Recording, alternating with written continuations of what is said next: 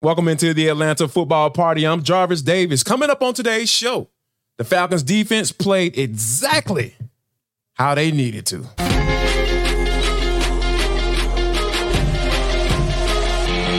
This is Locked On Sports Atlanta, and it's time for the Atlanta football party, only on Locked On Podcast Network, your team every day.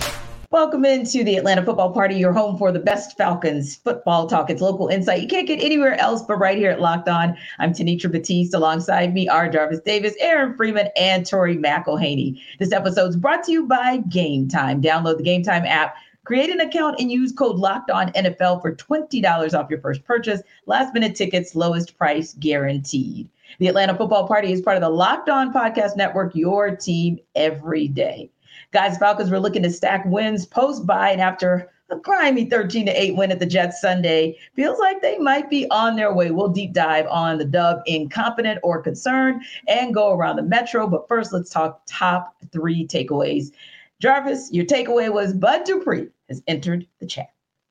Absolutely, yes. I said this during the game, maybe tweeted out during the game. I was saying, like, he's been really strong against the run throughout the year, but I mean, to be honest, let's keep it funky. He was brought in here to rush the passer, and I think that for him to be able to put the quarterback on the ground and just really understand like the type of game that it was, because we understand that the defense was needed. They needed to play that way yesterday, and they needed to, in order to get a win. So I think Bud Dupree kind of goes in line with stepping that play up and then bringing both assets of his game to the table with against the run and be able to rush the passer.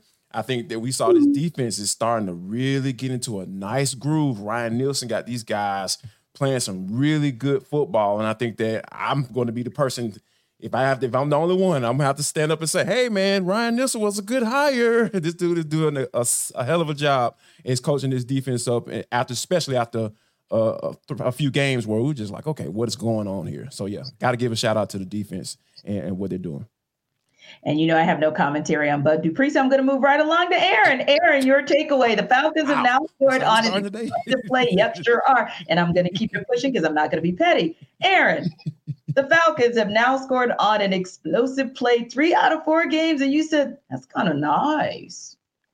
Yeah, it's when we look at this team down the stretch, right, we're hoping that this team, you know, not only just wins this terrible division that is the NFC South, but actually, like, by the end of the year, we're like, hey, you know, they're actually as good as some of these other playoff teams. They're not just there by default.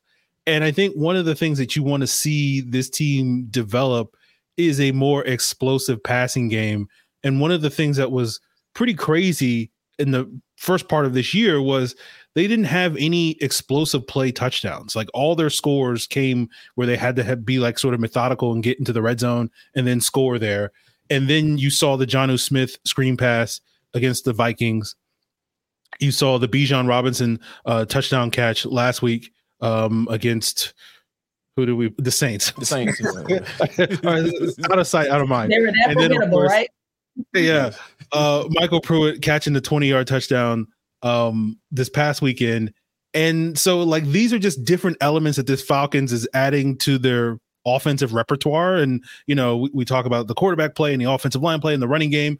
And I think if and when the Falcons get to that level where we can say, hey, this team actually deserved to make the playoffs this year, and they're not just in with a big fat asterisk next to their name because they played in a terrible division, it's going to be because I think they can do a lot of the different things that other good teams do. And one of those things is being able to dial up explosive plays that can result into points. And so I think this is something that we've seen the last couple of games, and hopefully we'll continue to see it over the, you know, next 5 games down the stretch. And I think that will be a really good litmus test to sort of tell us, okay, maybe this Falcons team is, you know, legit and not just, you know, sort of moonwalking into the playoffs because they play in a terrible division. Yeah.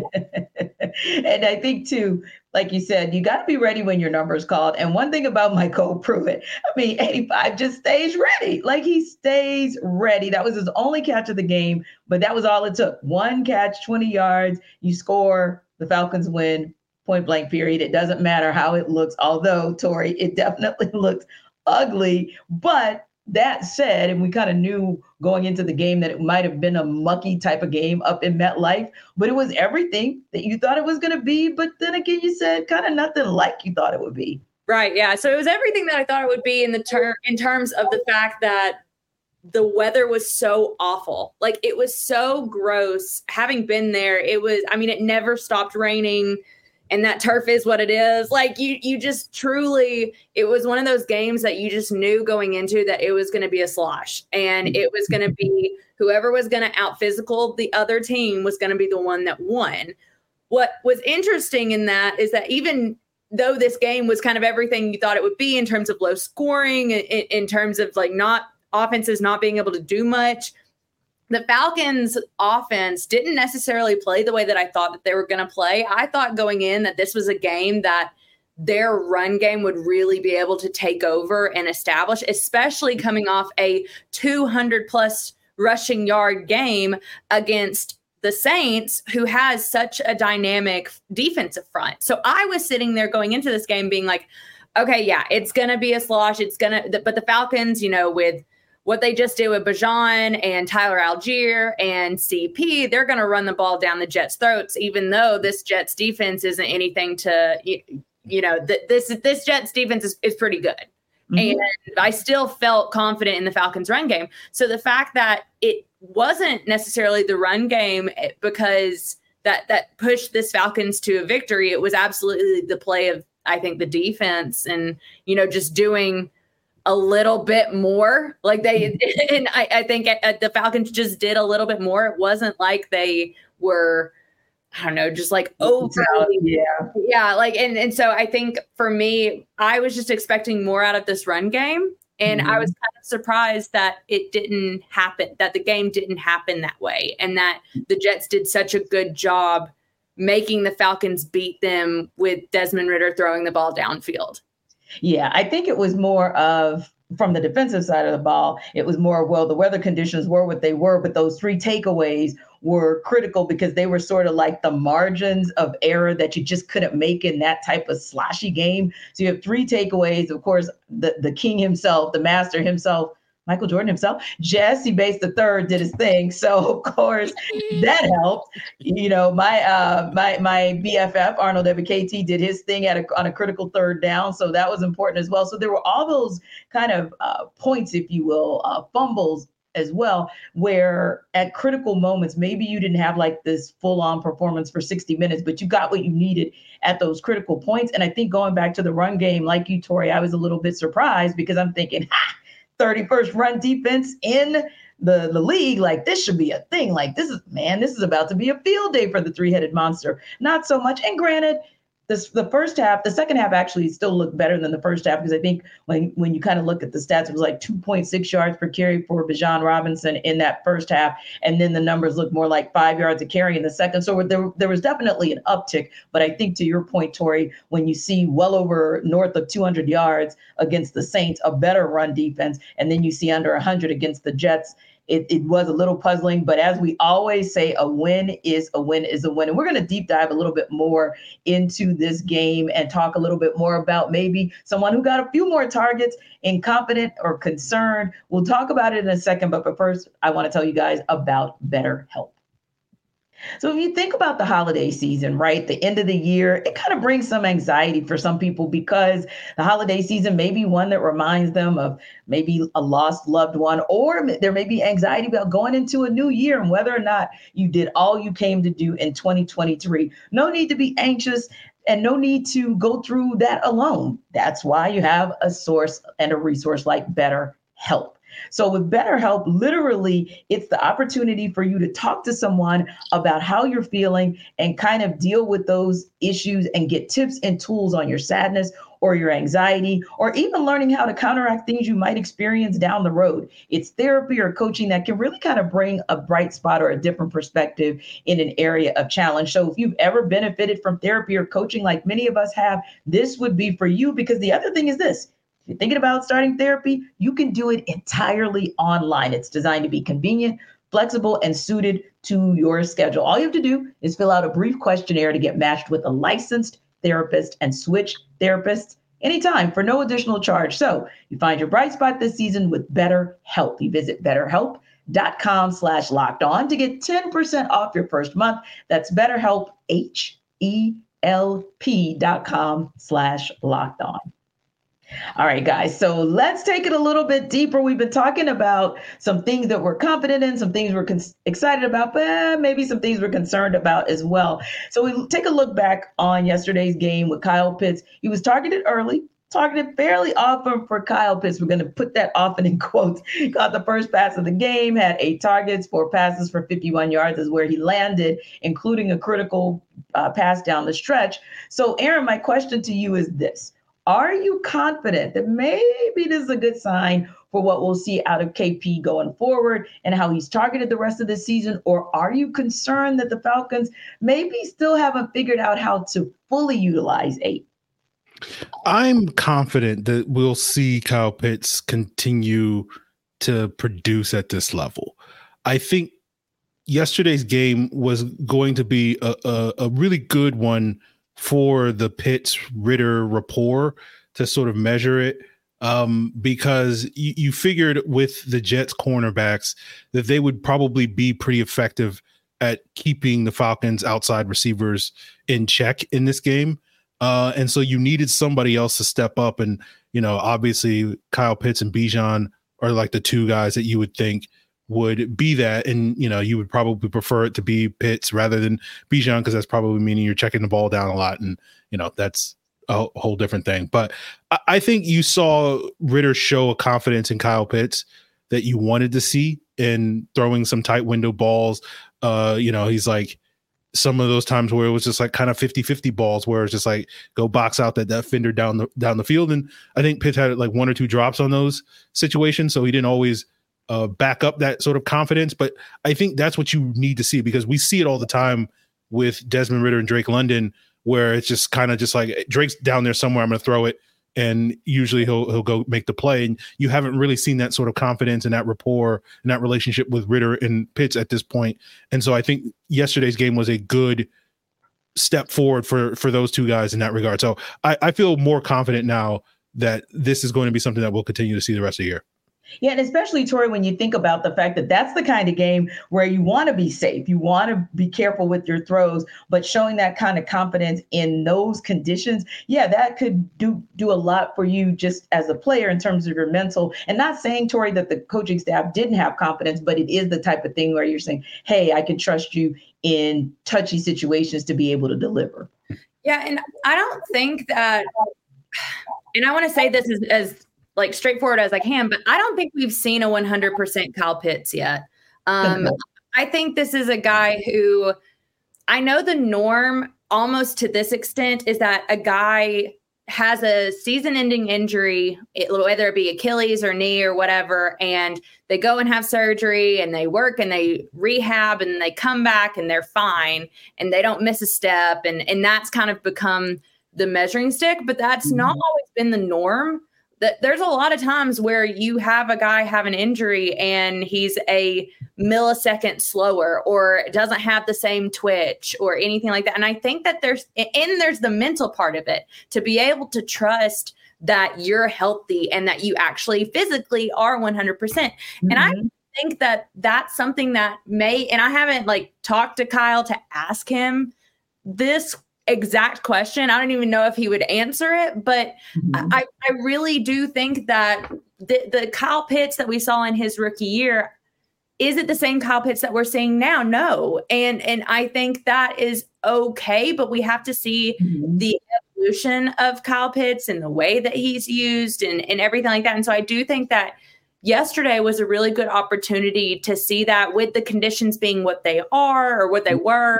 And also, I think you see a drive in Kyle Pitts in the last few games that I almost missed seeing at the beginning of the year when maybe he wasn't getting targeted, because you saw him get like frustrated with himself. He had a drive. You saw him like get up, clap his hands. He was obviously frustrated. He knew he should have had it.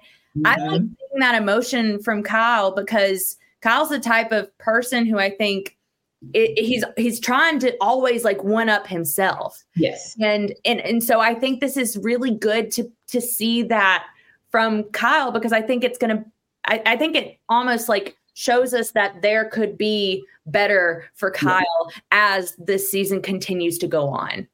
And Jarvis, I just want to jump in real quick, because only to co-sign on what Tori was saying. That's why I was smiling so much, because in the back of my head, that was exactly going to be my follow-up. That what I love most, maybe even more so than the four catches, was the fire in the catch he didn't make, because that tells you so much about who he is as a competitor, Jarvis, so much. And I'm just going to, for sure. And I think that to kind of better help usher in what Tori is talking about, because I wholeheartedly agree that it's Kyle isn't fully healthy. I don't think he's fully 100%. And I'm pretty sure he probably wouldn't answer that question. He'll probably answer it, but you wouldn't get anything out of it, Tori. So for me, though, I really feel like you can help usher this along by putting him in situations like I brought up early in the season. Like, don't have him lined up on the outside. Like, I really feel like you're kind of just wasting away. And after looking at the tape, I really feel like at the end of it, I was just like, I think we miss Mac Hollins a little bit, because I don't like seeing Kyle Pitts matched up with DJ Reed. Because he's obviously faster than him. Obviously he's full 100%. And then like certain balls that the way Desmond Ridder was throwing to Kyle Pitts, he's leading him. I'm just like, you don't need to be doing that. Like, he's a 6'6", 230-pound tight end. Put it on him. Line him up in the slot so he can be matched up against a safety or a linebacker. Those are the type of situations that Kyle needs to be in as he continues to try to get healthy. So I'm with you, Tori. I think this can be. I think this rapport between Ridder and Kyle can get a little bit better if he's put in situations where he can flourish. And I don't think he can flourish lining up on the outside against a number two corner that could potentially be a number one corner on any other team in the NFL. And I think we're all in agreement that we're confident that it can only be better, but just a little bit concerned about making sure that Kyle Pitts is used in the right way so that we can see the potential that the four of us agree that he definitely has. Now, I kind of want to go into another area before we wrap up, just speaking of injuries, and hopefully this will be an optimistic conversation as the week goes on, but definitely in following Tori. Tori's been obviously out with Arthur Smith at today's press conference, and just kind of wanted to talk through that, Tori, because we got an update from him on A.J. Terrell, of course, being in the concussion protocol, Nate Landman and Caleb McGarry both having knee injuries, but quote, thankfully it wasn't anything long-term. But interestingly enough, he also referenced Jeff Okudah, Drew Dalman, and David Onyemata, and said those players might possibly have injuries. Wednesday is where it's going to tell a lot of whether or not they have a real shot for that Bucs game this coming Sunday, or if they're going to need a week. So Tori, I know that's a lot, kind of six players, kind of different categories, but kind of wanted to walk through your reaction of hearing that news and that follow-up from yesterday's game. Yeah, I mean, it doesn't surprise me, having been in New York or New Jersey and seeing kind of the conditions of the game. You knew, like, I mean, I just remember, I guess it was like Thursday or Friday, looking at the weather and seeing how bad it was going to be, and knowing that I didn't think there was any way that the Falcons were going to come out of there unscathed, and they didn't.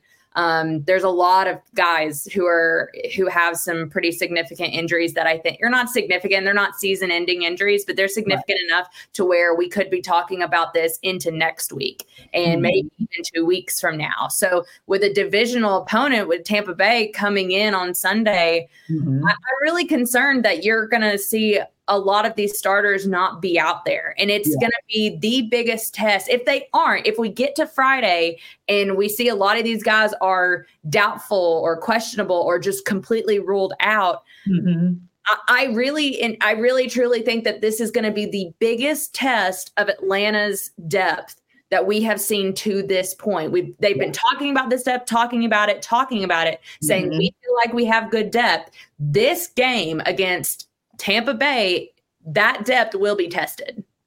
And Jarvis, I want to come to you on that one, because we kind of alluded to it yesterday, and I want to follow up because Tori mentioned it, want to go back to it, and Free, I want you to kind of chime in as well. We talked about where would the area of most concern be if there is an issue with someone being unable to go on Sunday. And we talked about that linebacker core and how there was probably, that's the biggest concern, where maybe they're the thinnest, or maybe you're not as confident if you hear, especially like you think about And I'm going to throw Nate Landman out there only because he's been kind of one of our favorites of being like a bright spot that we never knew we needed or never knew we were going to get. And so that's one of them. But, you know, Jarvis, going back to what we talked about yesterday and even looking back, what are we talking, like week 7? Yeah, it's a 16-13 win. And I think the Bucs are more than still beatable again. But who's that guy who, or guys, who if they don't go, you're most concerned about taking on this Bucs team Sunday? It would have to be with that linebacker core, because I think that the way Kaden Elliss and Landman have been playing together, I really feel like that those guys have been really solid together. And I know people will probably say, okay, A.J. Terrell is a number one corner, he's CB1. All right, I get it. But, like, you have some guy. And then, now, if you're telling me Okudah might be out too, that's when I get concerned because, you know, Aaron, you know where I'm going with this one. You know, if we talk about Mike Hughes and Clark Phillips lining up on the outside, like, I don't know. But just based off of what we know now, hey, if Nate Landman misses, that would be my biggest concern as of right now, because I feel like Clark Phillips did a really, really solid job. It's in the run game, too, being able to defend the run and coming up, because, you know, anytime you look at a guy like Clark Phillips, the guy's not the biggest guy in the world. He may be 165, 165. I'm being disrespectful. Sorry. By 175, 180, you know, dripping wet, and probably about 5'8", 5'9". Like, those guys aren't the guys that you see come flying up trying to get in there and make a tackle. So I think that corner, that secondary should be fine given the circumstances. But if we're talking about Nate Landman, you know, missing this game against a divisional opponent, and that I just feel like that's not a recipe for success in my eyes.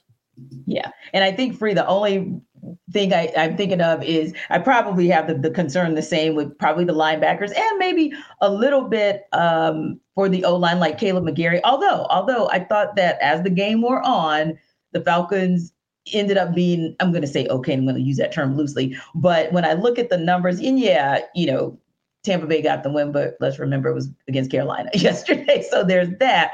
But I still feel like for the most part, the Falcons will be fine. But again, like Jarvis said, just as long as in a particular room, in a particular position group, we're not talking about, you know, more than one starter away from that group for next week. Yeah. I think you could probably pick any of these guys that you would be a little concerned about, specifically with this Bucs matchup, because, you know, we've struggled to cover Mike Evans even when A.J. Terrell was healthy. And, you know, now you're potentially putting Clark Phillips on, you know, that's like, it feels like 9 inches of a height difference between those two guys. So that could create some problems. It's space Drake London, though. But yes. Drake have had some battles. No, and so, but that's good that you mentioned that, because we talked about that yesterday. Like he held his own, but I mean, still good point taken though, Free. Keep going. Yeah. And, you know, then you look at Caleb McGarry. He's had some tough outings against like Shaq Barrett and those guys. And so, like, you know, is that going to be a bigger challenge for Storm Norton? And, you know, you see what Cade Otton did the last time. And we've seen the Falcons kind of struggle to cover tight ends the last couple of weeks. And, you know, now if you're taking a step back at that linebacker position, does that problem become an even bigger issue at this point? So I think all of those injuries could be impactful in this matchup. And I think Tori's right. Like, the Falcons have been pretty fortunate for the most part of avoiding the injury bug this year, sure, you know, outside of a handful of guys that have missed time, including Grady Jarrett. And so, you know, they haven't really had to deal with their depth being tested to a huge degree outside of a couple of select spots. So I think having those issues this week will certainly test them. But, you know, we'll see how they fare against this Bucs team. Indeed. When we come back, we're going to go around the Metro and we're going to talk about an amazing celebration of an amazing life that happened yesterday, and also look ahead to that Falcons-Bucs game. But before we do that, Jarvis is here to tell us about Game Time and Subtext. Listen up, folks. Jarvis Davis here for Game Time. Also, guys, I'm telling you, have you ever been in a situation where you're trying to find some tickets? Well, Game Time has got you covered. Locked On NFL is the code you need to use for $20 off. Locked On NFL is a code you need to use for $20 off.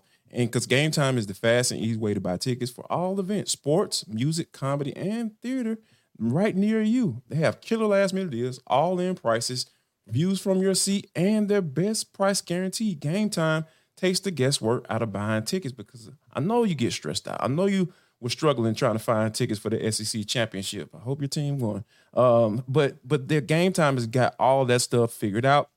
And plus, it has deals on tickets right up to the start of the event, and even an hour after it starts. It's the place to find last-minute seats. Find exclusive flash deals and sponsor deals on tickets for football, basketball, baseball, concerts, comedy, theater, and more. And with zone deals, you pick the section, and Game Time pick the seats for an average of 18% savings. So go ahead and use that code LOCKEDONNFL and go to Game Time to check them out, and make sure that you know that Game Time is the place to find those last-minute tickets, lowest prices guaranteed. Listen up, guys. Jarvis Davis here for Locked On Sports Atlanta. I need you to go to joinsubtext.com/LockedOnSportsAtlanta, joinsubtext.com/LockedOnSportsAtlanta, and that is the place you need to go to if you want to become a Locked On Sports Atlanta insider, where you get text updates during the games. You also get breaking news, and plus you'll get an all 22 review. You get my breakdowns on Mondays and Tuesdays, and whatever day you actually check your phone, because it's going to sit directly there. Here's the deal. All you got to do is go to joinsubtext.com/LockedOnSportsAtlanta, and you're going to be offered a 2-week trial. And if you like it, you can stick around and pay the $4.99 for a monthly fee to become a Locked On Sports Atlanta insider. So make sure you go there, Locked On Sports Atlanta, and join subtext.com/LockedOnSportsAtlanta and become a Locked On Sports Atlanta insider today. So Robert Saleh and several Jets staff members, along with some Falcons staff members, honored the late Greg Knapp by running the steps inside the stadium before Sunday's game. Knapp, of course, unfortunately passed away on July 22nd of 2021 when he was hit by a car while riding a bike near his home in California.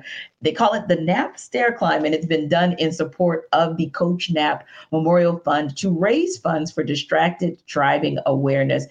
Guys, if you've ever come across Greg Knapp, you'd know what kind of a really gentle and wonderful human being he was. So just to kind of see it on TV, or if you were there to see it in person, I'm sure it was powerful as well. But just, you know, Tori, I'm thinking about like, and this kind of takes me back to my former days, which I used to be a cyclist, not anymore. But whenever I see this, I always, you know, makes me smile, because I knew he was an avid cyclist as well. How cool was it just to see, and great was it to see that one of the kindest guys I know I've ever come across and ever had a chance to interact with was honored that way. I think it's fantastic. And, you know, I never had the opportunity to meet Greg Knapp in person because I didn't start covering the team until pandemic 2020. But just having seen the impact that he had on the Atlanta Falcons organization, but also people who are still in the Atlanta Falcons organization. I think of someone like Sarah Hogan, who's been there for years. I know y'all know Sarah, and you know how much she put into this cause. And I know that they really, like with the whole My Cause, My Cleats, which that game was this Sunday, they had like, there were so many of them that were wearing shoes instead of cleats for Greg Knapp's Memorial Foundation. And so it's just great. You really appreciate people coming together like that. Yeah, I really, for me, seeing it was a beautiful thing. I don't know, Jarvis, I know, I think you've had an opportunity to interact with Greg as well.